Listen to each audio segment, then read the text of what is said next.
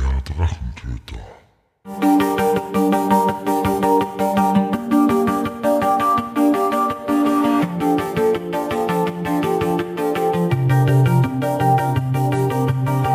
Hallo und willkommen zu einer neuen Episode des Drachentöter Podcasts.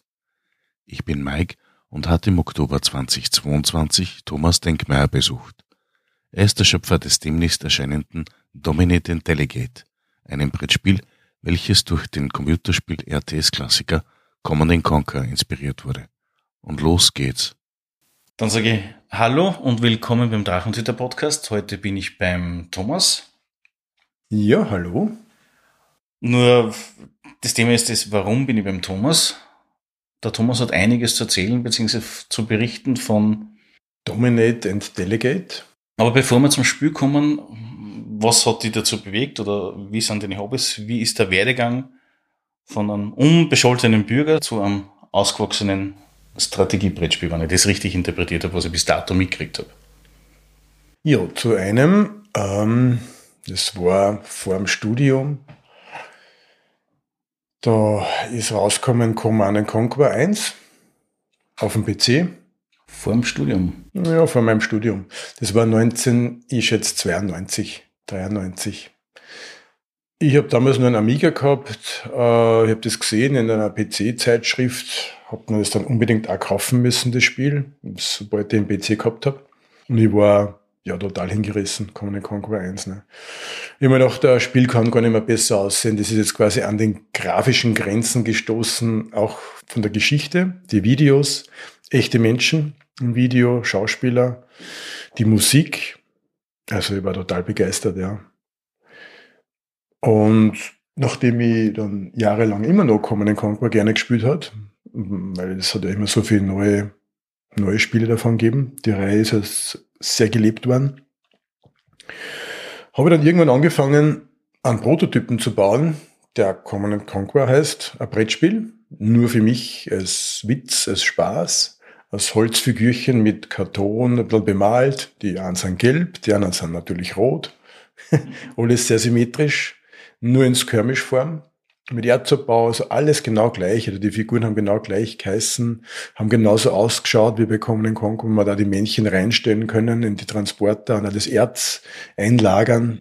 Es hat dann so einen genannten Bauslot geben, damit man eben rundenbasierend bauen kann. Es ist alles genauso gemacht worden von den Regeln wie Common Conquer mit Infanteristen überfahren mit Kettenfahrzeug. Und das haben wir dann gern gespielt. Hm, hat eigentlich jedem gefallen. So, das war's einmal.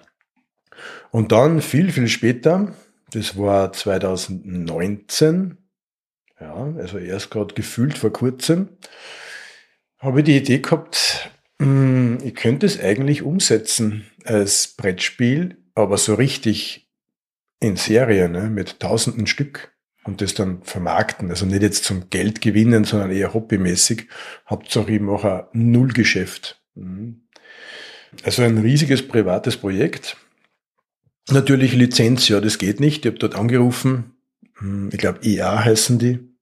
Also diese Firma, die Programmierer. Die haben gesagt, na, leider, Lizenz vergeben sie nie, aber sie sind sehr froh, dass das wer umsetzt. Also sie waren sehr stolz drauf. Haben mal die Fotos gesehen von den Prototypen und gesagt, ja, viel Glück. Also sie haben jetzt total die Rechte, das umzusetzen. Nur sie müssen alles ändern. Wortlaute, Schlüsselwörter äh, und die ganze Grafik. Ne? Also es, jede Figur muss anders aussehen. Ne? Kein Tiberium, sondern einfach nur Erz. Mhm. Gut, nachdem ich ja eigentlich ein Grafiker auch bin und auch 3D recht viel zeichne, habe ich dann die ganzen Figuren in 3D umgesetzt. Das war eine sehr schöne Arbeit. Weil diese Arbeit ist halt ja so halb designmäßig und Grafiker und man muss ja dann einen Kurs machen wegen Spritzguss. Das muss man ja dann erzeugen können irgendwann einmal. Ne? Also das mit Aushebeschräge und Radien. Es muss gut aussehen. Ja, dann ist es weitergegangen. Die Farbgebung, ja, es war ein Horror. Die Farben müssen gut aussehen in der Figur. Die Figuren müssen sich gut voneinander unterscheiden. Sie müssen gut auf den Untergrund passen, sie abheben ja, irgendwann war ich dann einmal zufrieden. Ich habe nicht nur zwei Fraktionen, sondern vier Fraktionen gemacht. und einen Skirmish-Modus, zwei gegen zwei, einer gegen einen. Und habe mir dann gedacht, ja, Command Conquer hat ja eigentlich nicht nur Skirmish, sondern ja eine Riesenkampagne. Ne? Statt Nord gegen GDI habe ich dann eben genommen Europa gegen Nahost. Ja, das ist sehr naheliegend irgendwie. Nahost ist dann rot, Europa ist dann so gelb. Gut. Und die anderen Fraktionen sind irgendwelche geheimen Fraktionen. Tja. Und wie gesagt, man braucht natürlich eine Kampagne, ne? so wie bei Common Conquer. Ne? Ja, das haben wir dann einfallen lassen müssen. Irgendwelche einzelnen Missionen. Und das ist natürlich dann eskaliert von der Arbeit hm, das muss alles schlüssig sein von der Geschichte, das muss zusammenpassen. Es ist dann auf einmal nichts mehr symmetrisch, weil ein Geplänkel, also ein Skirmish ist halt einmal symmetrisch. Jeder hat genau das Gleiche und auf einmal muss halt der eine was machen und der andere muss verhindern, ja. Äh, sehr schwierig, das zu balancen. Da haben wir dann halt hunderte Mal immer gegengespielt, ja. Man kriegt dann irgendwann einmal einen Hirnknoten, aber man schafft es. Es ist sehr viel das gespielt worden und irgendwann habe ich dann, ich glaube, es waren 34 Missionen ja, geschafft. Die müssen kybernetisch miteinander verbunden sein. Das heißt, man schaltet Missionen während der Kampagne dann frei, manche nie. Manche Missionen äh, knocken sie gegenseitig aus. Man kann wieder das in diese Verzweigung spielen oder in die andere Verzweigung. Manche sind irgendwo Secret Missions, die man entdecken muss. Manchmal kriegt man nur die Mission, wenn man die vorhergehende schafft. Ja, das war mir dann anscheinend immer nur zu wenig stressig. Ich habe mir dann auch noch gedacht, ich mache äh, Indoor-Missionen auch noch. Weil bei solchen Echtzeit-Computerspielen gibt es ja auch Indoor-Missionen. Ne? Also bei Red Alert, StarCraft. Mhm. Und das ist dann eher so, das ist natürlich ein anderes Spielbrett, auch modular aufgebaut, aber nicht mehr hexförmig. Ich habe mir für hexförmig für Outdoor entschieden und für Indoor natürlich quadratische Spielfelder. Ja.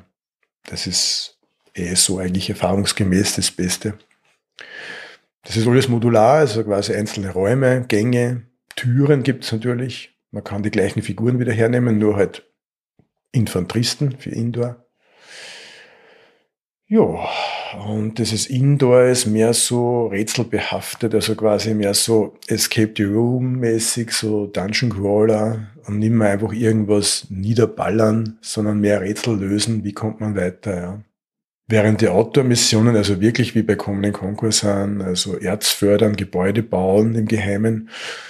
Äh, mit den Gebäuden kann man dann Figuren bauen. Es gibt halt auch wieder Landing Base für die ganzen Flugzeuge, Bomber, Fighter, Truppentransporter.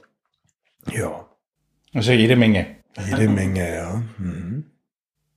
Wie dir die Idee dazu gekommen ist zu dem Brettspiel? Hast du da schon eine ungefähr Idee gehabt, wie das dann final ausschauen soll, oder bist du da peu à peu vorgegangen im Sinne von, du hättest gern die Fraktion, die soll das beinhalten, beziehungsweise die Funktionen übernimmst vom Computerspiel oder sollte dem ähnlich sein?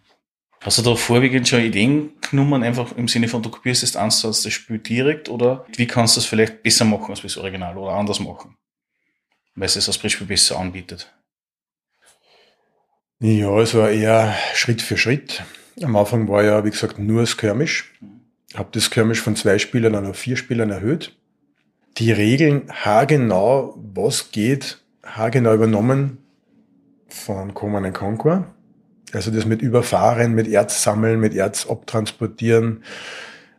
Mm, auch dieses einer gegen den anderen und beide sterben dann gleichzeitig oder zwei gegen einen ist halt, die zwei halt stärker. Dann auch dieses Steinschere-Papier-System habe ich dann eingeführt, das Transport.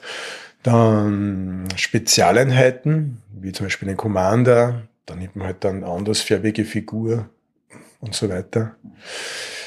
Ja, und wie das eigentlich dann schon richtig fast fertig war, das Skirmish mit den Figuren, haben wir dann überlegt, na eigentlich brauche ich diese Missionen. Also ich brauche jetzt quasi mir selber auferlegt irgendwie, das muss schon noch sein irgendwie, ja, sonst ist mir das zu leer irgendwie.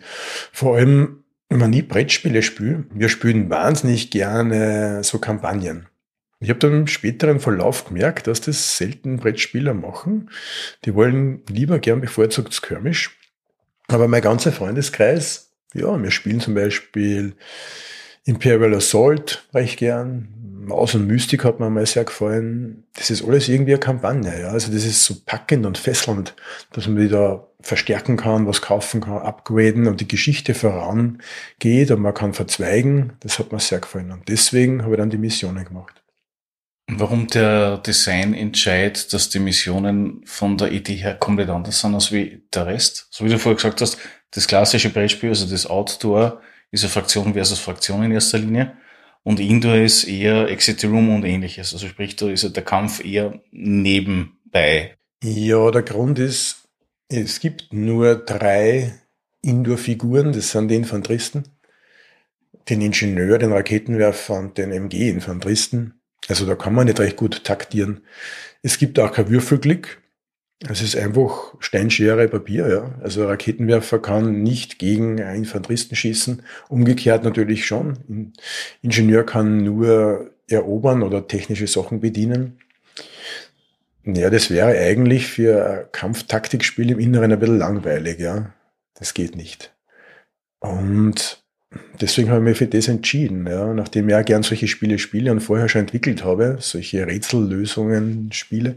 Ich habe zum Beispiel früher einmal genommen die Warhammer-Figuren, diese vorhergehenden Warhammer-Figuren, Warhammer 40k, Starquest und habe da ein paar Starquest-Boxen dann schön bemalt und habe dann auch eigene Missionen gegründet. Zum Beispiel ein Alien befallenes Schiff reinigt und da haben wir halt einfach Ideen hergenommen von Filmen, von anderen Spielen und so weiter und haben dann selber quasi solche Rätselmissionen zusammengebaut mit einer Art Aufbauplan, dass man das nicht mehr vergisst. Und habe das immer wieder testgespielt mit anderen zum Spaß und das hat denen auch recht gut gefallen. Ja. Die Rätsel waren natürlich sehr schwer, aber man kann das physikalisch, wenn man ein bisschen Ahnung hat, irgendwie schaffen. Ja. Also das heißt, das ist jetzt nichts für den Standard-Casual-Player, wie es heutzutage recht gern hast, sondern eher für einen Physik interessierten Menschen. Naja, es muss halt schon ein Spiel-Nerd sein. Wie kann man sich dann so einen Dungeon vorstellen? Äh, was gibt es da für ein plakatives Beispiel? Naja, Rätseln sind zum Beispiel, man muss, naja, das kann ich jetzt nicht spoilen. aber du wirst sicherlich irgendeinen Entwurf haben, wo du sagst, okay, gut, der hat es halt gerade nicht geschafft, aber so ein bisschen andeuten in die Richtung damit man die kriegt, wie sowas ausschauen kann. Jetzt nicht eine gesamte Map, sondern wirklich nur ein Ausschnitt von einem Rätsel, das irgendwo vielleicht drinnen ist oder auch nicht, aber von der Idee her. Ja, die Rätsel sind so, dass man eigentlich lang Zeit hat zum drüber nachdenken, ja. Und man kann eigentlich im Vorhinein genau also ausrechnen, funktioniert das jetzt oder wird das jetzt nicht funktionieren? Ist das schlüssig oder nicht? Und die andere Komponente bei den Indoor-Spielen ist das, ähm, dass der zweite Spieler, also der Gegenspieler immer, übernimmt dann quasi den Computer. Also nicht nur diese Rätsel noch quasi erzählen oder ob man es geschafft hat oder nicht geschafft hat oder den Erzähltext vorzulesen oder die Triggerpunkte auszulösen für den anderen, sondern er übernimmt dann auch geskriptete Figuren. Das sind halt die sogenannten Wachen. Also in den Indoor-Missionen laufen die nicht einfach so wie bei Common Conquer rum, sondern wie man es eher gewohnt ist, bei Indoor-Missionen Streifengänge. Manche stehen nur da und schauen, manche Figuren, manche gehen immer eine wiederholte Streife ab. Und der andere Spieler muss dann einmal draufkommen, wie geht der da genau und muss sich dann selber quasi einen Weg errechnen, wie komme ich da durch, ohne dass ich da jetzt so abknall. Man muss dabei Türen öffnen, schließen, Computer hacken, Kameras deaktivieren und wenn man sich das anschaut auf dem Plan, das ist meistens so, dass der Plan immer größer wird aufgrund des Kriegsnebels. Das habe ich natürlich auch einbauen müssen. Dann kann man natürlich schon drauf schließen, ja, wenn ich das mache, wird wahrscheinlich das passieren und so weiter, ja. Mhm. Das heißt, wann das Produkt fertig ist, heißt es, du hast dann mindestens eine Outdoor-Map draußen oder mehrere und äh, komplette Kampagne oder wird das dann ein separates? Die Kam also es gibt eine Kampagne, und die ist so gemacht in einer Art Reißverschlusssystem. Es spielt nicht einer den typischen Computerspieler und der andere den Gegenspieler, den Computer, sondern einmal der, einmal der. Jede Mission wechselt man ab. Ein Spieler hat immer die gleiche Fraktion und der zweite Spieler hat immer die andere Fraktion.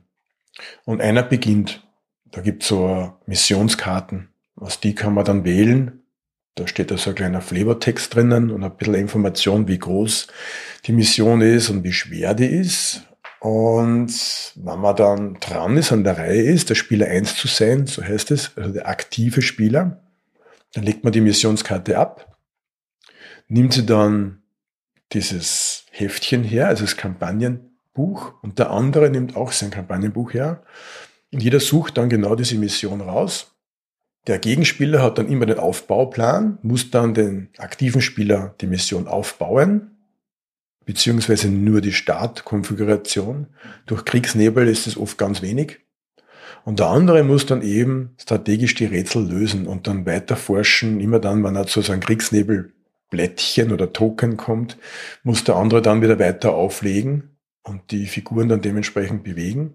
Und in dem Heft von dem Gegenspieler sind dann die ganzen Hinweise, wie er sich zu verhalten hat. Also diese Einschränkungen. Das heißt, der Gegenspieler hat wahnsinnig viel zu tun eigentlich um zu lesen und der andere hat wahnsinnig viel zu tun in Form von Rätsel lösen. Und in der nächsten Mission, wenn dann die geschafft worden ist oder auch nicht, es ist ganz egal. Also man ist nicht sofort tot und die Kampagne ist beendet, sondern es ist einfach dann die Mission so ausgegangen. Das ist einfach schlecht für den einen Spieler, ja. Das hat aber jetzt nichts mit dem Kampagnenverlauf zu tun, das geht dann einfach dann weiter. Ja. Der bekommt dann irgendwelche Siegeskarten, Siegespunkte, äh, sowas ähnliches wie Charakterpunkte gibt es auch, wird aufgezeichnet, wie menschlich wer reagiert als Commander. Zum Beispiel eher so ressourcenschonend oder menschenschonend, eher netter, höflicher. Beziehungsweise, wenn er dann trotzdem seine Ziele erfüllt, dann kriegt er halt einfach Siegespunkte auch. Ne? Und er kriegt Belohnungskarten, die man sie dann behalten kann für die weiteren Missionen. Dann wird es die Mission aufgeräumt und dann wechseln die zwei die Rolle. Ne? Es bleibt zwar jeder bei derselben Fraktion, aber dann ist der andere der Gegenspieler und der andere ist der aktive Spieler. Hast du wahr, dass die, die Belohnungen, die man kassiert aufgrund der Entscheidungen, aufgrund der Art und Weise, wie man es gelöst hat, wurscht, welche Fraktion das man angehört, wurscht, welche Position das man hat. Kann ich dann meine Armeen aufwerten oder habe ich dann einfach Ressourcenvorteile oder Eigenarten für die nächsten fortlaufenden Verbleib? Kann man sich das so vorstellen? Ja, genau, alles von die Punkte. Äh, meistens sind es Einwegkarten, die man dann ausspielt. Da steht auf der Karte dann dieser Vorteil drauf. Meistens ein Einwegvorteil ist zum Beispiel ein Upgrade, eine zusätzliche Einheit, einmal mehr Ressourcen oder weniger Ressourcen, aber halt dann für den Gegner und so weiter. Ja. Und es gibt dann dazu ein Logbuch. Das ist so ein Doppelblatt halt, was man so faltet. Und da tragt dann jeder Commander seine Errungenschaften ein, wie Siegespunkte eben, seine Charakterpunkte, seine Errungenschaften, diese Karten eben, die Missionen, die er gespielt hat und Kollateralschaden wird sogar aufgezeichnet. Ja. Man kann ja einfach so aus Jux und Tollerei einfach zivile Gebäude auch zerstören, wie es also üblich ist bei solchen Spielen und es wird auch aufgezeichnet. Ja. Mhm. Das weiß natürlich der Spieler aber noch nicht, was dann passieren könnte irgendwann einmal. Ne? Äh, am Schluss, wenn die ganze Kampagne dann einmal im Endeffekt vorbei ist, nimmt man dann dieses Logbuch her. Ich meine, das Logbuch ist natürlich auch wichtig, wenn man heimgeht oder schlafen geht oder das Spiel zusammenpackt. Ja. Aber ganz am Schluss, wenn die Kampagne dann zu Ende ist, wird für jeden Spieler dann mathematisch durch Formeln Parameter errechnet. Und aufgrund diesen vielen Parameter, die dann rauskommen, werden dann Situationen geschaffen, getriggert am Schluss. Ja. Und gewisse Texte werden dann dem vorgelesen. Wie ist es jetzt nach dem Krieg? Wie schaut die Situation aus in dem Land und in dem anderen Land? Und alles, was da mitgezeichnet worden ist, was da passiert ist in der Kampagne, wird nachher dann entscheidend. Ne?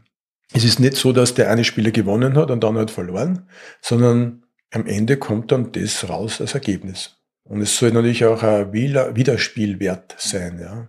Man kann zum Beispiel einen, so einen typischen Arschloch-Commander spielen, ja. einfach das tun, was der Vorgesetzte ihm schreibt und das einfach ausführen und auf über Leichen drüber fahren.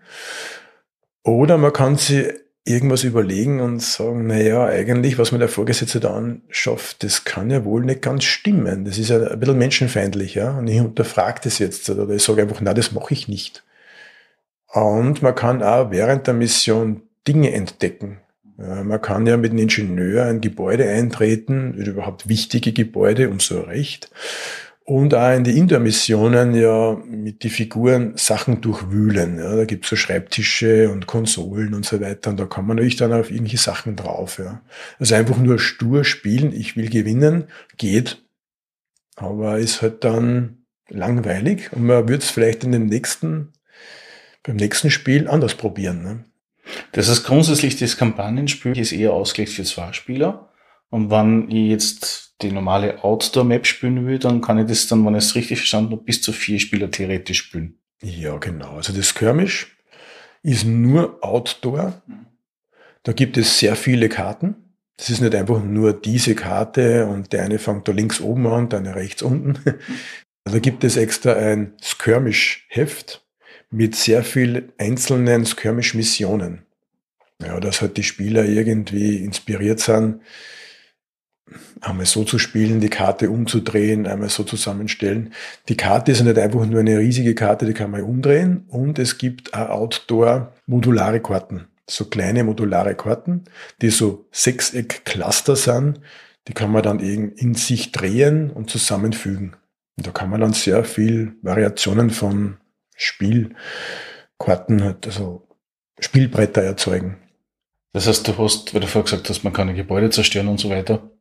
Die sind dann aus Pappmarker dabei oder aus äh, 3D-Figuren. Was hast du da geplant gehabt? Ja, momentan ist ja ein Prototyp oder mehrere Prototypen.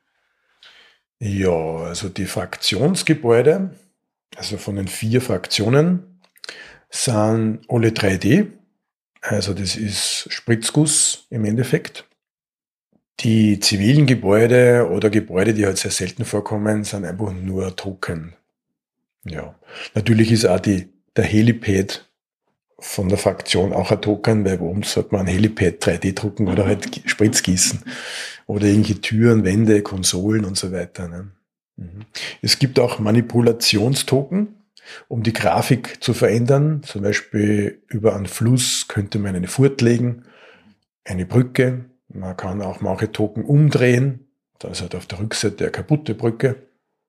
Und es gibt auch gewisse die selten vorkommende Transporteinheiten. APC oder ein Bus oder Landungsboote, die kommen alles selten vor. Das sind auch nur Kartontoken, da kann man dann die Figuren raufstellen. Genauso wie der Kriegsnebel sind Token. Hast du für die Outdoor-Missionen oder für die Karten äh, unterschiedliche Missionsziele auch, wo du sagst, okay, gut, Missionsziel A ist zum Beispiel, was ich, so wie du gesagt hast, Bus von A nach B begleiten oder schauen, dass der zerstört wird oder keine Ahnung was. Gibt es da auch irgendwas oder ist es einfach nur alles auf die Map und bringt sich gegenseitig um? Hm, du meinst jetzt beim Skirmish? Beim Skirmish, ja. Ja, eigentlich eher alles gegenseitig umbringen, so wie es üblich ist, ja. Natürlich äh, kleine Nebenziele oder kleine Nebenhilfsmittel. Man kann zum Beispiel irgendwas erobern, und dann kriegt man da, dafür Gutsi Gutsis. Aber nachdem es im Prinzip eigentlich immer nur so ein One-Shot-System ist, macht es ja eher keinen Sinn, dass ihr dann irgendwelche Ziele sammelt. Oder hast du da auch was angedacht im Sinne von, wenn ich es mit äh, drei Freunden, also zu viert spielen möchte, dass ich sage, okay, ich habe ein kampagnenähnliches System oder Fortschritt auf dieser Ebene für die jeweiligen Fraktionen mit Fraktionspunkten oder Belohnungen oder was ähnlich wie es das du im äh, Dual-Player-Modus hast. Na, das ist wirklich nur eine gegenseitige Auslöschung, mhm. bis keine Figur mehr da ist. Äh, wie lange hat es braucht von der Idee in Stunden, nicht in Jahren, wie du es vorher gesagt hast, das ist immer diese Abschnitte. Wie lange hast du braucht von, von der ersten Skizze bis zu dem, was jetzt da steht? Naja, schwierig zu sagen. Ne? Also ich habe, ich würde sagen, am Tag circa drei Stunden zwei, drei Stunden mit dem Spiel verbracht. Und das ist jetzt her, naja, zweieinhalb Jahre. Und so kann man das dann zusammen multiplizieren, ja. Das kommt dann raus, ja. Das auf der einen Seite sind das die 3D-Figuren generieren. Ganz viel Arbeit war die Missionen zusammenstellen, generieren quasi und die immer gegenzuspielen, ja, mit meinen eigenen Prototypen.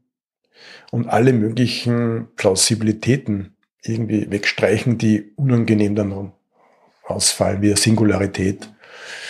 Ja, das ist eben halbwegs balanced ist, ja. Das hat wahnsinnig viel Energie gekostet, ja. Mhm. Äh, Mitarbeiter habe ich natürlich, also ich habe nicht alles alleine gemacht, mhm. also die muss ich bezahlen. Es ist in Norddeutschland ein Mitarbeiter, ein Grafiker, den ich bezahle, für die 2D-Bilder. Mhm. Also die Outdoor-Flächen und die Indoor-Flächen, die Bodenplatten. Bei den Token haben wir sie 50-50 geeinigt. Einer macht das, also ich mache mehr das Technische, weil das viel mehr einfacher ist und er macht mehr das Komplexere, so wie Pflanzen oder solche Sachen oder Möbelstücke und so, ja. Mhm. Die mh, auch die Schachtel, das Design von der Schachtel ist vom Grafiker. Und dann habe ich noch einen anderen Mitarbeiter, der ist ein Linzer von der Grand Garage, der Michael Eckel. Ist das in der Tabakfabrik? Tabakfabrik, ja. Der hat mich sehr unterstützt beim 3D-Drucken von den Prototypen. Und der Jan Solterbeck ist eben der 2D-Grafiker aus Deutschland, ja. Ich habe das schon mitgekriegt mit der Grand Garage, mit dem Drucken und diverse mechanische ja. Sachen. Das ist ein sehr attraktives Angebot auch für sehr viele so Hobbyprojekte oder Kleinprojekte. Genau. Wie lange war da, da das Thema mit erster Entwurf von so einer Spritzgussvorlage bis hin zum fertigen, weil druckt ist oder gegossen ist, hat ein relativ schnell Verhältnis. Naja, also ich kann eigentlich eh nichts anderes machen als eine 3D-Figur, die halbwegs gut aussieht. Anders aussieht als bei anderen Spielen. Die Ausformungsschräge muss passen. Aber der Rest muss halt dann nachher wirklich der Hersteller machen. Ja. Wie zum Beispiel die Hohlräume im Inneren, wo sind die Angüsse, das muss er, oder die Bäumchen setzen, das muss eh dann der. Aber warum aus für einen Prototyp Spritzguss und nicht Resin oder normales? Na, Prototyp, die vier Prototypen, was ich gebaut habe, das ist alles Pulverdruck. Und die Token sind lasergeschnittene, das ist so eine Graupappe, beidseitig äh, foliert mit, ja, und dann eben lasergeschnitten und meistens habe ich es nur übersprüht mit, äh, ja, mit Lack. Mhm. Weil man ja das oft in der Hand hat. Dann gibt es noch andere Teile, wie zum Beispiel ein Rundenzähler oder Ressourcenräder. Da gibt es für jede Fraktion ein Ressourcenrad. Da wird der Strom aufgezeichnet, also die Energie, die momentane und das Geld. Das habe ich nur mit Nieten gemacht, ne? wie es da üblich ist. Ne? Mit das, diese Kunststoffrivets macht man die ja. Ja, also die Runden sind teilweise wichtig, dass was getriggert wird. Nach, das weiß oft der aktive Spieler gar nicht. Und Energie ist natürlich bei Command Conquer immer ein Thema gewesen. Man muss ja Kraftwerke bauen, sonst bricht da irgendwas zusammen und das ist dann ganz schlecht. Ja. Wenn du das jetzt vergleichst, ist, wenn wir so im Weg gehen von den ganzen Materialien und so weiter, ist es ein Prototyp, kein Thema nicht. Und du wirst das vergleichen mit dem Spiel, was du kennst, wie zum Beispiel, wie du vorher gesagt hast, das uh, Star Wars. Imperial Assault. Imperial Assault, ja. Ja. Hat ja, ist ja reines Indoor im Vergleich zu dem jetzt und äh, hat eine fortlaufende Charakterentwicklung, aber genauso auch den Weg mit unterschiedliche Endings von diversen Szenarien, wo sich ja dann die, die Geschichte ein bisschen anders weiterentwickelt. Wie differiert das? Weil ich sage, Imperial Assault wird nur eher wer kennen also wie ein Command Conquer jetzt heutzutage, weil es gibt ja eigentlich gefühlt seit 20 Jahren kein Command Conquer mehr. Mm, doch. Ich glaube, es ist das letzte herausgekommen. Das war aber ziemlich ein Flop vor zehn Jahren oder acht. Es hat, das war das Command Conquer 4 ist rausgekommen und Red Alert hat es drei gegeben. Doch so viel. Ja. Okay. Gut. Aber rein, rein von den Mechaniken her, wie du jetzt dein Spiel konzipiert hast, gegenüber vergleichende Produkte oder andere Brettspiele am Markt. Wo finden sich ähnliche Mechaniken oder was sticht komplett außer von deinem Spiel gegenüber der Konkurrenz? Ja, natürlich muss man jetzt mein Spiel auseinanderschneiden. Ne? Man muss Indoor und Outdoor trennen. Indoor ist, wie gesagt, eigentlich mehr so Pen and Paper, kann man fast schon sagen, mit Hilfsmittel. Und das Outdoor, da kenne ich gar keinen Vergleich. Also das mit den Ressourcen sammeln, und Gebäude bauen und so weiter und dieser geheime Bauslot, hm, ich kenne kein Spiel, was so ähnlich ist. Nein, also mir ist da gar keins bekannt. Mhm. Und für die Dungeon Crawler, wo du sagst, okay, gut, sei es der Descent, sei es der Imperial Assault. Na, weder das noch das, weil das eigentlich mehr Rätsel lösen ist. Und eben der zweite Spieler, der Gegenspieler, übernimmt nicht einfach eine eigene Logik, die er selber hat, sondern das einfach muss sie an das Skript halten, wie wenn er ein Computer wäre, wie wenn er Software wäre. Ne? Hast du da ähm, vorgegebene Pfade, ja. wie die Wächter gehen? Okay. Genau, im Aufbauplan von dem Gegenspieler, da steht genau drinnen, wie er das aufzubauen hat und die Startfiguren und wo das alles ist. Und da gibt es halt dann mehrere Arten von Figuren. Ja. Da ist einfach dann aufgezeichnet auf dem Boden dann der Pfad, den er gehen muss wo die Stopppunkte sind. Das ist ganz einfach. Es ist eigentlich schon sehr selbstsprechend alles, muss ja so sein. Manche stehen einfach nur rum und würden sie dann bewegen, wenn er in Sichtweite kommt. Das gibt es auch. Es gibt da eben Waffen, Reichweite und Sichtweite und Gehweite. Und die anderen bewegen sie zufällig. Das ist also ein Richtungswürfel. Mhm. Äh, da habe ich einfach dann mir gedacht, ich nehme einen vierseitigen Würfel, mhm für rauf, rechts, runter, links mit jeweils dem Pfeil drauf. Und aus der, aus der Sicht des Gegenspielers bewegt sie dann die Figur. Ne? Es gibt dann eben die Sichtweise noch und wann, also die Sichtweite und dadurch gibt es dann einen gewissen Zustand. Ja? Also wenn man in ein Gebäude eindringt, dann passiert dabei meistens noch nichts, weil man ja noch unentdeckt ist. Mhm. Und wenn man dann in Sichtweite kommt, oder irgendwas auslöst, also Sichtwerte einer Kamera, einer Selbstschussanlage oder eben so eine Wache oder etwas Lautes macht, wie zum Beispiel was sprengt oder jemanden angreift mit einer normalen Waffe, dann wird sofort umgeschalten auf Alarm. Und dann hat der Gegenspieler plötzlich andere Werte. Er darf dann nach eigenem Ermessen handeln und darf die Figuren so bewegen, wie er will und so wie aber die Figuren denken würden, aufgrund von einer eigenen Sichtweite. Ja, es ist wirklich mehr Pen and Paper mit wahnsinnig viel Spielmaterial als Unterstützung, ja. Aber du hast trotzdem dich entschieden gegen eine individuellen Entwicklung der Gruppen, die in den Dungeon reingeht. Anders gesagt. Du hast gesagt, der eine Spieler ist der Dungeon Master, klassischweise, und der andere ist der Spieler, der versucht, da durchzukommen und das Rätsel oder die Rätsel zu lösen oder zu umgehen. Und beide haben eigentlich keinen effektiven Fortschritt für die jeweilige Funktion. Sondern nur gesamt halt dann, wenn sie irgendwelche Ressourcenkarten oder ähnliches finden, sowas in die Richtung. Also du hast nicht, weil du gesagt hast, es gibt genau drei Personen, es gibt einen Infanteristen und so weiter, aber die sind nicht individuell skalierbar oder steigerbar durch solche Aktionen. Genau. Man spielt eigentlich selber die Rolle eines Commanders, aber nicht die Rolle von den Figuren. Aber manchmal gibt es Ausnahmen, man spielt den eigenen Commander als Figur. Aber den kann man nie upgraden. Man kann quasi nur mit diesen Siegeskarten oder Belohnungskarten das Ganze upgraden, aber nie den eigenen Charakter in dem Sinn, ja.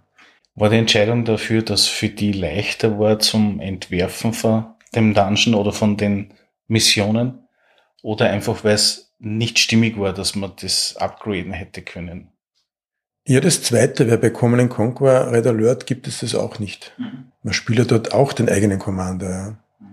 Wie ist jetzt eigentlich der, der Plan? Du hast jetzt äh, vier Prototypen, wenn man nicht das täuscht, äh, erstellt oder bist dabei? Ja, vier Prototypen sind fertig. Mhm. Ähm, die sind, eine ist da bei mir, den brauche ich natürlich. Äh, zwei Stück sind im Würfelkommando. Mhm. Das ist dieser Spielerverein in Linz. Und ein Stück hat ein Testspieler momentan noch. Mhm. Und es hat sich schon wieder ein neuer gemeldet und ja, mit denen werde ich wahrscheinlich richtig mit Vertrag aber arbeiten. Das wird eher so eine Geschäftsbeziehung dann werden, ja. Mhm. Wann diese Phase dann vorbei ist vom Testen, wo du sagst, okay, gut, es ist fundiert, gibt es da schon irgendwas am Horizont, wo du sagst, okay, das wäre ein Datum oder das wäre ein Horizont? Also das Testspielen hat jetzt schon sehr oft stattgefunden. Das ist eigentlich eh schon sehr oft getestet worden. Äh, beim Testen ist es wichtig, verstehen andere Menschen das auch so wie ich es gern möchte, dass es verstanden wird. Also das, der Wortlaut.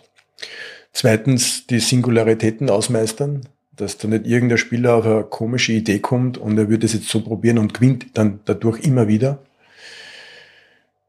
Und noch ein paar kleine mechanische Fehler halt ausmerzen. Ja, es ist schon ziemlich am Ende eigentlich, ja. Ich wollte eigentlich im Frühjahr dann anfangen, das in Produktion zu geben. Verlag gibt es natürlich keinen, weil es ist ja mein Spiel. Äh, Lastenheft existiert schon. Ist was?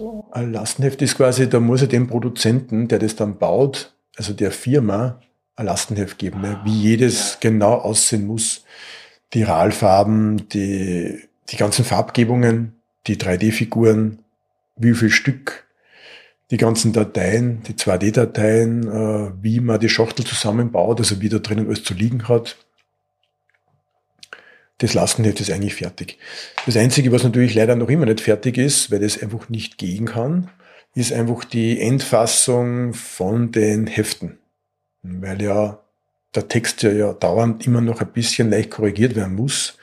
Wartet natürlich der Grafiker jetzt drauf, also dieser Aufsetzer, dieser Texter, dass er dann einmal starten kann damit. Aber er sagt, es wird dann ziemlich schnell gehen, weil das ist eh genau seins. Und wenn man das einmal hat, dann flutscht es, weil der Text ist ja schon da mit den ganzen Bildern drinnen. Ne? Braucht er nur mehr einfügen. Aber zum Editieren ist es besser, wenn man es vorher macht und nicht nachher, weil sonst äh, verändern sie die Seitennummern und so weiter, weil da gibt es ja Referenz von den Spielkarten auf Seitennummern und, und so weiter. Ne? Das wäre zu komplex dann, ja. Und äh, ja, produzieren, natürlich kein Verlag, weil es ist mein Spiel. Ja, am Anfang habe ich natürlich in Europa angefragt, aber tja, das wird wohl nix. Man muss leider in China produzieren. Ja. Also China ist nicht so meins irgendwie jetzt von der Politik her. Und zweitens auch vom Gesetz her. Ne. Man kann dann, man hat keine Handhabe. Ja. Aber es geht nicht anders. Also ich war jetzt da in Polen, habe eben namhafte Hersteller gefragt und die Polen produzieren alle in China, ja. Und die haben mir dann auch gesagt, ja, die können das ganz gut. Also man kann denen dann schon vertrauen, ja. Ich bin jetzt mit einer chinesischen Firma schon in Kontakt und die hat mir dann schon einen Preis genannt zum Herstellen. Die warten jetzt nicht mehr nur auf das Lastenheft, ja. Ja, ähm, der Preis ist wirklich erschreckend. Also in der Unterschied meine, in Europa eigentlich unendlich, also unmöglich zu produzieren. Und in China ist es einfach möglich. Also so ein Spiel wird in der Produktion, es hat ja doch irgendwie, ich glaube, es sind 300 bis 400 Figuren da drinnen. Es ist wirklich ein Wahnsinn. Also wirklich Spritzguss-Figuren. Genau, das sind ungefähr 300 bis 400 Figuren. Ja. Also es ist schon eine Riesenmenge. Schachtel ist 300 mal 300 mal 110 circa. Das ist, glaube ich, so Eurogame-Größe oder so. Ja, genau, ja. Sehr viele Bodenplatten und Englisch und Deutsch. Das ist auch sehr viel Papier, was man leider nicht so on the fly ändern kann im Nachhinein. Deswegen bin ich da immer sehr nervös. Es muss erst wirklich fertig und dann passen halt auch alles, ja. Also die Produktion wird ungefähr so 25, 26 Euro sein bei mehrere tausend Stück. Und das ist eigentlich okay. Dann kommt nur der Vertrieb dazu. Ja, ich werde das wahrscheinlich, also es gibt dann noch ein Video dazu, ein Werbevideo, ein Introvideo, das ist das gleiche. Das ist der dritte Mitarbeiter von mir. Der hat, der kann rendern und Videoschnitt machen. Ja, Christian Untertechler, das ist ein Österreicher, in der Nähe von Amstetten. Der hat genau nach meinen Anweisungen, nach meine Ränder also nach meine 3D-Figuren halt die Videos gemacht. Ich habe die Videos eh alle selber gedreht.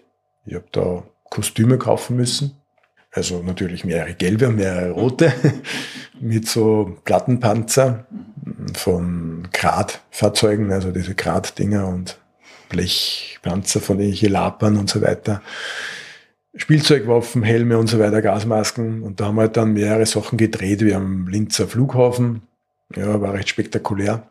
Oder in der Burg Schaumberg, im Dungeon unten. Dann in einem syrischen Restaurant in Linz. Dann in meinem eigenen Rittersaal im Haus. Und im Kernkraftwerk, also es ist kein Kernkraftwerk, aber ein Kernreaktor in Wien, von der TU Wien. Da habe ich auch die Rechte gekriegt, dass ich dort drehen darf. Und alles mit meinen Freunden. Ne? Und so weiter, ja. Arbeitskollegen, Freunden.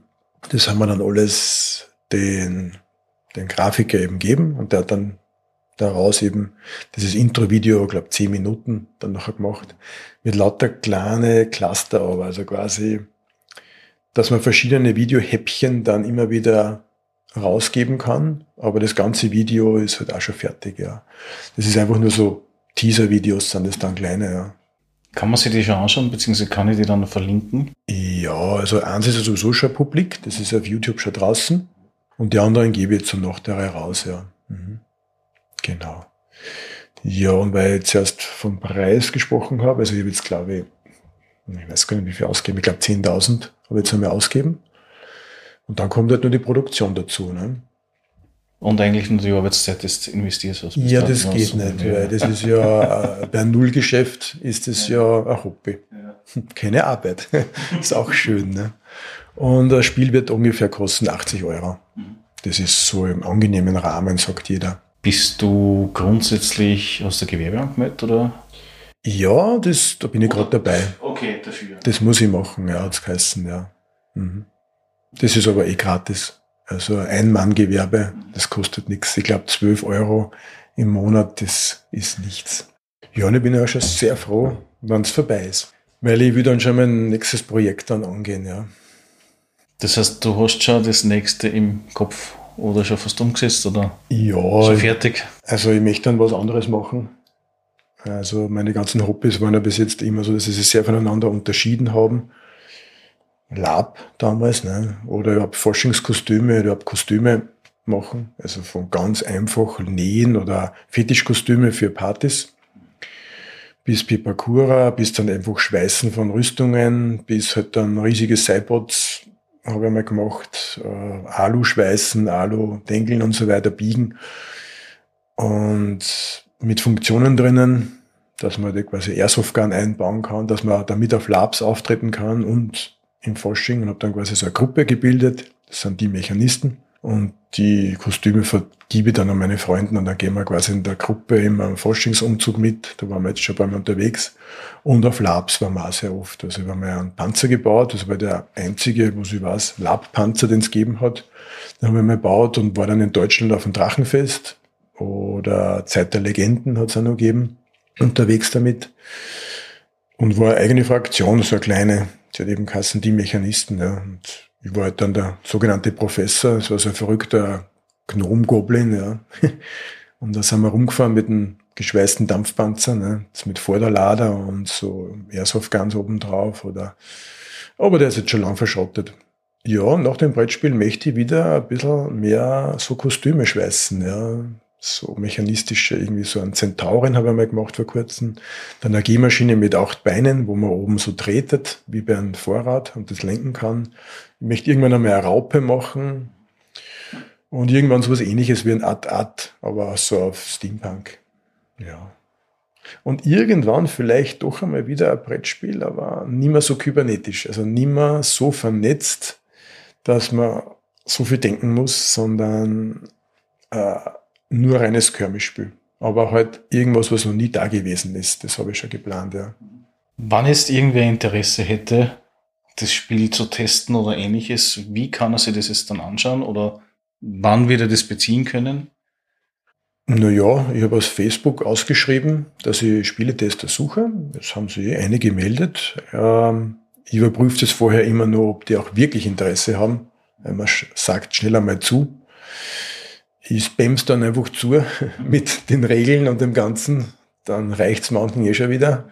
Man muss sich dann irgendwas durchlesen oder eben die ganze Vorgeschichte einmal anschauen, dazu das Video anschauen, was dazugehört. Und manche sagen dann, na, das ist mir doch irgendwie zu arg, weil Spiele testen heißt ja nicht einfach als Skirmish testen, eine Runde, sondern man muss die ganze Kampagne durchtesten und dann wieder von vorn und wieder von vorn und dann vielleicht die Missionen, die man nicht gespielt hat, ja auch noch einmal testen. Ja. Also es ist dann doch sehr viel Arbeit eigentlich, ja. Wie du vorher gesagt hast, das Feld ist im Prinzip nicht mehr ein Feinschliff im Endeffekt und dann würde das Go sein. Ja. Gehen wir davon aus, dass so ungefähr Mittelmaß sein wird. Wann rechnest du damit, dass du dann mit dem Produkt am Markt gehen kannst? Ja, ich würde im Sommer, Sommer 2000, was haben wir dann? 23, ja. Mhm. Ja, es ist heutzutage schon schwierig. Ja, weil die Zeit so schnell vergeht, ja. ja. Hast du dann schon eine Idee, wie du also eine Promotour machen willst oder, oder wie du das abhandeln willst? Ja, Äh, durch das Video wird ja sehr viel Werbung betrieben, weil ich habe jetzt ein einziges Häppchen rausgeben. Das hat schon sehr viel Zugriff. Und es sind, glaube ich, ich habe es nicht im Kopf, vielleicht zehn solche Häppchen. Und ich muss natürlich dann mit Google Ads unterstützt werden, natürlich, da muss man halt dann zahlen, das muss gepusht werden. Ähm, ich bin jetzt auch auf der Messe Spielwiesen mit den Prototypen. Das ist in München, der heißt die Spielwiesen.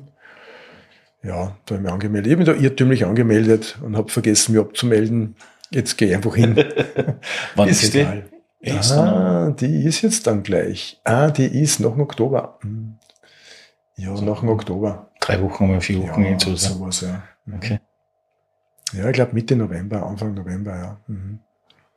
Ja, da gehe ich halt mit zwei Prototypen hin werde dort einen Beamer aufstellen und andauernd wird das Video von den zehn Minuten immer wieder in der Dauerschleife runterfahren und fertig. Ja. Das sind drei Tage dort. Mhm. Ja. Und nächstes Jahr möchte ich dann wirklich auf Messen gehen mit einem fertigen Spiel. Und das andere Promoten mache ich mit einem Kickstarter, habe ich geplant. Also nicht, dass ich das Geld habe, weil es ist ja sowieso überschaubar vom Geld her. Ne? Ich meine, mit meinen fast 50 Jahren kann man sich das schon leisten. Ich bin ja kein Jugendlicher. Aber ich mache das Kickstarter nur deswegen, damit ich erstens einmal einschätzen kann, die Stückzahlen. Also die, was bei Kickstarter, die können dann bestellen. Das ist dann eine fixe Bestellung. Es gibt nur als Option dieses eine Produkt und wahrscheinlich keine Gutsi Wuzis dazu. Man kann das zu normalen Preis kaufen, wie es nachher im Handel auch ist, also vorbestellen. Und dann weiß ich, aha, ungefähr die Stückzahl. Und dann sage ich einfach zweimal so viel, machen wir. Und das zweite bei Kickstarter ist das Positive, es ist eine super Werbung. Hast du vor, man jetzt greife ein bisschen vor, aber im Endeffekt ist es so, dass der lokale oder regionale Spielehandel in Österreich relativ überschaubar worden ist mittlerweile und in der nächsten Zeit wahrscheinlich überschaubarer werden wird aufgrund der generellen Situation. Hast du irgendeine Idee, wie du zu den regionalen oder in Österreich oder bei, im, im bayerischen Raum zu den Händlern hingehst oder ist es auf der Seite? Ja, okay. No, das ist eher, glaube ich, minor. Also am Anfang Kickstarter mhm. und dann werde ich also einen Distribut Distributor brauchen, weil ich werde das nicht selber verschicken, da habe ich keine Nerven. Dann Amazon, ganz klar. Das Spiel ist ja sowieso mehrsprachig, ne, also Englisch und Deutsch. Und ich hätte eventuell sogar noch vor, dass ich online zum Runterladen andere Sprachen anonym. Äh, Spanisch, Italienisch, weil ich kenne Leute, die Spanisch sprechen und ich kenne Italiener, also meine Freunde sind Italiener. Aber das ist eben eine Download-Option nachher dann, dass man die Regeln und diese Skirmish und diese Kampagnenhefte dann übersetzt und runterladen kann. Ja, damit habe ich dann eigentlich eh jeden erreicht. Und dann werde ich nur wahrscheinlich zu Spielgeschäften extra die noch anschreiben, ob die ein kleines Kontingent vielleicht brauchen oder so, oder ob die automatisch auf mich dann zukommen. Das mit Runterladen ist eine interessante Idee, ja. Deutsch, Englisch, ja. Wie tust du da mit den Spielkarten? Machst du die dann multi, äh, multilingual von Haus aus oder nur mit einem sehr geringen Text verweisend auf dann das Heft oder ähnliches? Ja, leider ist das ganz schön viel Papier, was entsteht. Und die Spielkarten sind dann Deutsch und Englisch. Das sind einfach dann, ja, die sind schon fertig eigentlich. Die habe ich in Deutsch und Englisch dann machen lassen. Und ähm, ist halt leider so. Die Schlüsselwörter sind sowieso immer Englisch. Und die Hardware, also diese Kartonblättchen oder Kartonplatten, wie zum Beispiel das Charaktersheet, was es ja gibt, da sind die Preise drauf von den Einheiten, die Einheiten beschrieben mit Vor- und Nachteilen, wie die Einheit heißt und die ganzen Parameter von den Einheiten. Das ist alles natürlich in Englisch. Also die ganzen Kartonplatten gibt's dann nur einmal. Mhm. Also nicht Vorderseiten, Hinterseiten der Sprache? Nein, das hat eine andere Funktion. Also wenn man es umdreht, ist dann was anderes drauf, was auch wichtig ist. Was aber in dem Zustand aber dann nicht wichtig wäre. Ja. Da gibt's die Indoor- und die Outdoor-Hilfsplatte. Ah, okay. ja. Mhm. Ist klar. Naja, man muss ja schauen, wie man das am besten ressourcentechnisch bewältigt. Ja, ich habe mir da so eine Matrix gebaut, was ich mit Vorder- und Rückseiten irgendwie am besten kombinieren kann, dass es sich optimalst ausgeht. Ja. Ja, und es gibt da noch Innenschachteln. Also es gibt nicht nur die Außenschachteln, innen gibt es auch Schachteln. Normalerweise machen die das mit Säckchen, so Sleeves. Aber nachdem man ja verdeckt die Figuren baut, muss das in einer Schachtel sein, ne? weil sonst würde ja der Gegenspieler sehen, aha, der nimmt jetzt halt offensichtlich die Figur aus diesem Haufen und schaut dann zu, wie er es in seinen geheimen Bauslot reintut. Naja, das ist dann kein Geheimnis mehr. Ne? Also ich habe die Schachteln so gebaut, dass man die Figuren reintun kann, dann macht man die Schachtel zu und es wird nichts zerstört und man kann das Spiel zusammen, also das, die ganzen Schachteln wieder rein tun in die Großschachtel und diese kleinen Antennen oder irgendwelche Rauchfänge oder Kamine werden einfach nicht abgebrochen. Ne? Das war mir sehr wichtig. Und durch den Deckel habe ich dann einen Sichtschutz. Du hast dir vorher gesagt gehabt, das sind um die 300 Figuren. Äh, mhm. wie viele Einzelteile sind dann im Endeffekt schätzungsweise, was du da in die große Schachtel bringst? Hast du das mal? Das, was man da so sieht jetzt gerade, also ich kann das nicht recht gut schätzen. Dann müsste jetzt wirklich den Computer aufmachen mit einem Projektordner Nein, und das alles zusammenzählen. Also du meinst jetzt die ganzen Token auch? Genau, die Token, alles so ein bisschen so an die Einzelteile. Grob geschätzt. Ja, ich würde sagen, ja, 600 bis 1000 Spielmaterialteile, ja. Mhm. Genau, ja. Na, ich bin ja da eingegangen auch auf diese Stealth-Einheiten. Gibt's ja bei Common Conquer. Dann auch diese Zivilisten oder Wildschweine gibt's ja. Also es gibt ja bei Red Alert ja so wie Tiere, die rumlaufen. Das gibt's ja da auch, ja. Da läppert sich was zusammen, ja. Ich, meine, ich kann mich erinnern, wie ich meine Schachtel Klumhäfen aufgemacht habe. Das Ding hat ja 11 Kilo. Ich gehe mir davon aus, es wird etwas leichter werden als 11 Kilo. Ja. Wir werden sich da wahrscheinlich bei so bei 3, 4 Kilo oder was bewegen. Ja, sowas in der Richtung, ja. Mhm. Ich weiß jetzt nicht, wie schwer der Guss ist, aber... Na, das ist jetzt dann nur leichter, weil ja eigentlich der Hohl sein wird, weil Guss, man darf ihn nicht im vollen gießen, man muss ja Hohlraum gießen immer. Das ist jetzt nicht wegen ein Einsparen von Material, das günstiger wird, sondern wegen einem Verzug. Ja, also ist das so ähnlich wie beim, beim 3D-Druck mit der Hitzeentwicklung, dass sie das dann aufzieht? Ja, das ist einfach beim Gießen so, wenn das dann nachher aushärtet, wird es weniger Material. Somit wird zum Beispiel ein Würfel, wenn der dann aushärtet, das Material, würden dann die Flächen ja alle konkav werden.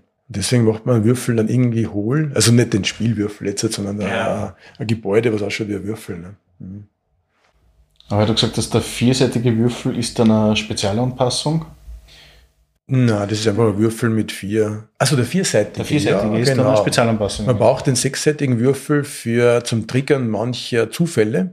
Mhm. Also jetzt nicht zum Kämpfen, sondern um Situationen zufällig zu erschaffen. Wo kommen zum Beispiel geheime Leute aus dem Versteck, die man retten muss? Oder wo entstehen gegnerische Streifen? Also so, so Streifzüge oder wo kommen die rein in der Wüste oder im Wald oder irgendwas? Ne? Wo entstehen die? Da kann man ein bisschen einen gewissen Zufall dann machen oder wie geht man? Ne? Geht man in die Richtung, in die andere Richtung? Was passiert dann? Weil wenn ich es eh schon weiß, dann, dann gehe ich nächstes Mal in die richtige Richtung, das Mal würfelt man. Und der vierseitige Würfel, naja gut, der vierseitige Würfel von der von der Geometrie, der ist ja schon alt, aber das mit den Pfeilen ist natürlich jetzt, ich glaube, von mir neu entworfen worden, ja. Wie lange wird man an einer Kampagne sitzen, wenn man sagt, okay, man spielt da, was gibt es da für Erfahrungswerte jetzt vom Testen her, beziehungsweise wie lange dauert eine Session, wenn ich Outdoor spiele, zwischen zwei, drei, vier Spieler? Also eine Mission, es gibt kurze Missionen und lange Missionen, kann man also mal so ganz grob unterscheiden. Lange Mission dauert mitsamt Aufbauen meistens zwei Stunden, man kann es natürlich auf zweieinhalb Stunden auch treiben. Kurze Mission oft eine Dreiviertelstunde, dieser Stunde. Und wie viele Missionen ist eine Kampagne? Ne? Es ist schwer zu sagen, wie sich die Spieler da anstellen. Ne? Also jeder Spieler für sich entscheidet eigentlich, wie viele Missionen er selber spielen wird. Also wenn ein Spieler jetzt sehr findig ist und sehr viel herausfindet und sehr viel wagt und durchsucht und Daten heraus glaubt irgendwo aus Gebäuden und dann verzweigt sich das immer mehr. Also immer mehr Zweige gehen dann auf. Das sind dann eben bis ja, maximal 30 Missionen vielleicht. Und im kürzesten Fall sind es vielleicht zwölf Missionen. Und da kann man sich dann hochrechnen. Ja. Und bei der Outdoor, wie lange brauchst du da ungefähr? Das habe ich schon zusammengezählt. Also ah. Outdoor, Indoor ist, je nachdem, ob es kurz oder lang ist, Mhm. Okay, das heißt, das deckt sich ungefähr dann. Das deckt sich ungefähr. Die Indoor-Missionen brauchen oft ein bisschen länger, wenn man so viel denken muss. Wenn man es dann noch einmal spielt, äh, kann es sein, dass man es dann natürlich schneller schafft, weil da weiß man schon, wie es geht. Aber man könnte ja es probieren, anders zu schaffen. Der Anreiz ist nämlich auch da, weil es ist nicht immer der Lösungsweg linear.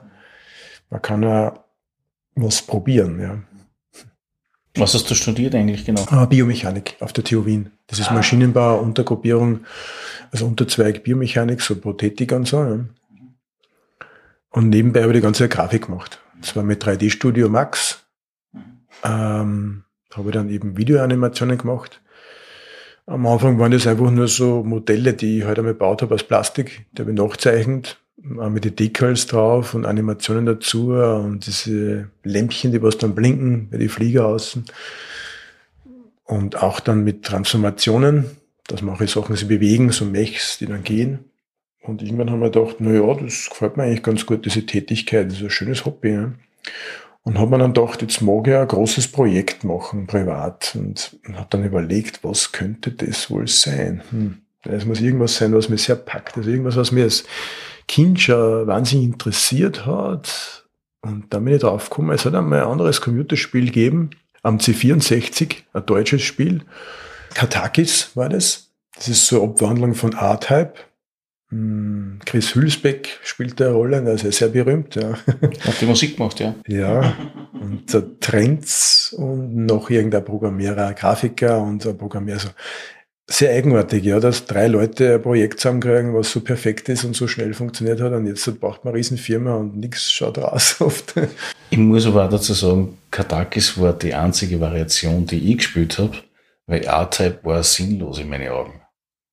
Und ich weiß nicht mehr warum, war das einfach zu schwer oder zu behäbig. Aber irgend so, so, so Sachen war das, was mir vom R-Type eigentlich Nein, ein bisschen distanziert hat. Ich muss sagen, R-Type hat mir sehr gefallen, aber die Musik, R-Type hat, hm, finde ich jetzt, eine sehr schlechte Musik. Es ist einfach so eine sündige Düdele. Aber Katakis hat also aggressive Musik gehabt, die was in die Grafik reinpasst hat das war irgendwie so bedrohlich und so bizarr irgendwie und so wild, einfach so typisch Hülsbeck irgendwie, ja, also sehr stimmig, ja, von, von den Landschaften her. Das hat mir sehr gefallen. Es hat viel besser in das brutale Spiel passt, mit den ganzen kleinen Kampfroboter und die Raumschiffe und so weiter. Und die Musik von R-Type war einfach so nette Unterhaltungsmusik irgendwie, ja. Und deswegen haben wir gedacht, ich tue das ganze Katakis C64er Spiel umwandeln in ein Musikvideo. Also ich mache ein Musikvideo, so ungefähr vier Minuten. Alle zwei Sekunden eine andere Szene, also einen Stress machen. Ich habe dann acht Jahre gebraucht, ja. Acht Jahre, drei Stunden am Tag bin ich am PC gesessen, habe programmiert, ja. Es hat sehr, also zeichnet. Am Anfang war es nur lustig, ja. Da hat man die Figuren einfach umzeichnet auf 3D, die Decals drauf, die Animationen dazu, dann eben diese Flammen oder so weiter und die Schüsse, ja. Dann diese Grafikelemente, alles in 3D umgesetzt. Und dann ist es halt schwierig geworden, das alles in Summe zu implementieren, weil dann braucht man auf einmal plötzlich einen anderen Rechner, ja. Dann braucht man auf einmal eine Videograpper-Karte. Das gibt's jetzt ja alles nicht, ja. Jetzt hat man ein Handy mit einer Wahnsinnsauflösung, steckt das an und man hat sofort einen Film im PC. Das hat's damals überhaupt nicht gegeben, ja. Da haben wir die Kamera ausgeborgt vom Papa und dann hat man so ein ATI All-in-One braucht, hat man das dann rübergegrabt. Mit einer Bluescreen habe ich das gemacht. Also ich dann auf so einer Art Drehsessel, damit man eben eine Drehung zusammenkriegt, weil der, ich bin ja da drinnen in dem Video. Ich bin quasi dann diese Spielfigur, nur halt nicht dieses kleine Raumschiff, sondern so eine Art Mech, so eine Art Kampfroboter mit einem Glascockpit. Und da bin ich dann drinnen, so eine Art wie Met Design, also quasi eine Platte, wo mein Video von mir selber drauf läuft in 3D. Und da habe ich natürlich ein Bluescreen braucht. Jetzt habe ich im Studentenheim so einen riesigen blauen Karton gehabt und perfekte Beleuchtung. Ja, es war halt doch sehr kriselige Grafik, aber es, war, es hat ganz gut ausgesehen, ja. Ja, was hast du denn gekriegt? 685 wann überhaupt? Irgendwie so, ja. Aber mir wundert dass du das nicht mit Amiga gemacht hast. Ja, den habe ich damals nicht mehr gehabt, ja. Mit Amiga habe ich nur gespielt. Mit PC habe ich dann wirklich zum Arbeiten angefangen, ja. Eben dieses Rendering. Ja. und dann irgendwann war dann das Ende, ja. Also irgendwann habe ich gemerkt, hey, jetzt wird's langsam. Das Problem ist nur, wenn man so lange an einem Projekt arbeitet, dann hat man die, Schwierigkeit mit der Evolution, ne? dass man sich dann nachher das anschaut und auf einmal gefällt es einem nicht mehr, weil es gibt jetzt bessere Methoden. Also bessere Plugins und so weiter. Okay, alles wieder von vorne, Rekursivschleife. Ne? Deswegen hat es da hingezogen, eben diese Explosionen. Also man fliegt da quasi, ich als Spielfigur, durch diese Grafik von Katakis, beziehungsweise ein bisschen so wie R-Type, so ähnlich schaut das aus. geht dann auch zu Fuß herum, weil man ja in einem Mech ist und schießt dann noch eine riesige Endbosse zusammen, also eben diese große Krappe von Katakis, ich glaube Mission 2 war das, ja, schieße ich dann zusammen. Und dann bin ich drauf gekommen, ups, jetzt brauche ich ja Musik. Äh, ich bin ja Grafiker. Ne? Jetzt bin ich an so einen DJ gegangen und hat man das dann einmal, das war befreundet, also vom Fortgehen kennen wir sie, so IBM-Musik hört der. Da haben wir da so eine IBM-Mucke draus gemacht. Und das gibt's jetzt auf YouTube auch, aber da war wenig Hits, ja. Hast du sonst noch ähnliche Ausflüge gemacht, bevor, also zwischen den zwei Projekten, die erwähnenswert waren, wo du sagst, okay, gut? Mm, ja, Modellbau. Da habe ich auch sehr viel gemacht. Also Lego. Also ich tue mit dem Lego-Designer habe ich recht viel gemacht. Natürlich eh von, von A-Type, das ist riesige Basisschiff Level 3, in Lego zwei Meter groß ungefähr, ne? mit einem 3D-Designer und dann die ganzen Teile kauft und zusammenbaut. Das muss man natürlich machen. Das braucht man als Mann einfach, ja, das Raumschiff. Ganz klar. Dann auch teilweise T-Shirts designt mit Spielfiguren drauf von eben Katakis Art-Hype und so. Und ähm, ja, normaler Modellbau auch. Also ich habe da diese Serie gemacht, das sind so Mechs, das heißt Maschinenkrieger. Das ist aus Japan. Das ist einmal entstanden, das gibt es auch schon ziemlich lang. Das ist so Dieselpunk. Mechs sind das ja sehr filigran und so Prototypen, lastig schauen die ein bisschen aus. Sehr gut designt, ja. Und so haben wir angefangen mit Airbrush zu arbeiten und mit Weathering und so. Mhm. Da habe ich jetzt sehr viele fertige Modelle. Die warten alle drauf auf meine Pension, dass ich die Dioramen dazu baue. Ne? Na gut, die kommen ja in großen Schritten. Genau. ja. Gefühlt. Es ist ganz normal, ja. Gibt es dieses 2 Meter Raumschiff nur aus Lego? Ja, das ist in meinem Büro in der Firma. Da haben wir extra so eine Halterung bauen müssen. Ja, das, ist, das kann man eigentlich nicht heben. Also da braucht man zwei Leute, ja. Habe ich eh irgendwo auf Facebook. Mhm. Wo war das vielleicht? Firma Trumpf. Ich bin direkt nach dem Studium also Wien studiert, TU Wien, ne? äh, Biermechanik und dann gleich sofort nach dem Studium wollte ich Grafiker werden, also Spielegrafiker. Also so eigentlich der Designer, ja, oder eben am 3D-Studio Max wieder weiterzeichnen. Und habe beim Trumpf angefangen und dann hat's mir irgendwie taugt. Also ich habe dann eben Patente angemeldet und machte immer bei verschiedenen Projekten mit. Und es hat eigentlich gepasst, ja. Mhm. Rollenspiel hast du technisch dann nie gemacht, wenn ich das richtig verstanden habe. Aber sehr. Nur, nur Lab. Nur Lab, ja. Lab, ja. Also am, also am Anfang war das nur Tabletop mhm. Während dem Studium. Und dann habe ich ein paar so, man nennt es halt die Gruftis kennengelernt, ne? In diesen Lokalen, wo man IBM horcht und 80er und so weiter. Habe ich dann auch in, dementsprechend da angezogen aber halt ganz anders. Also war quasi der erste Cybergoss quasi in Wien, ne? So mit Duschlauch und Gasmasken und so. Skischuhe habe ich angehabt. Und die haben mir dann gesagt, ah, du, Tom, da gibt's ja eigentlich gerade Fasching und Brettspielen kann man vereinen, ne? Und dann war ich schon natürlich Elfenalchemist, ja.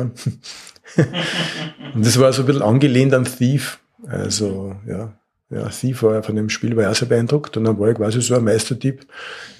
Nur im echten Leben bin ich ein bisschen nachtblind. Das passt natürlich gar nicht. Ja. Das war dann recht äh, humoristisch dann nachher immer. ja, nachtblind ist blöd. Ja. Habe ich dann eigentlich, ja, ich bin ja eh bald gestorben und habe dann angefangen mit diesem kleinen Wichter, das ist ein Professor und dieser Mechanistengruppe. Ja. Mhm. Dann sage ich danke, dass du mir bzw. uns so einen tiefen Einblick gewährt hast, in das die letzten Jahre beschäftigt hat und motiviert hat und hoffen, dass wir das wirklich dann in Kürze, man geplant hat im nächsten halben Jahr dann, beim Händler des Vertrauens sehen werden. Ja, ich sage auf jeden Fall, ah, herzlichen Dank, dass ich da mitmachen habe dürfen. Ja, es hat mich sehr gefreut, ja. Ja, wunderbar. Tschüss. Okay, dann bis bald. Tschüss.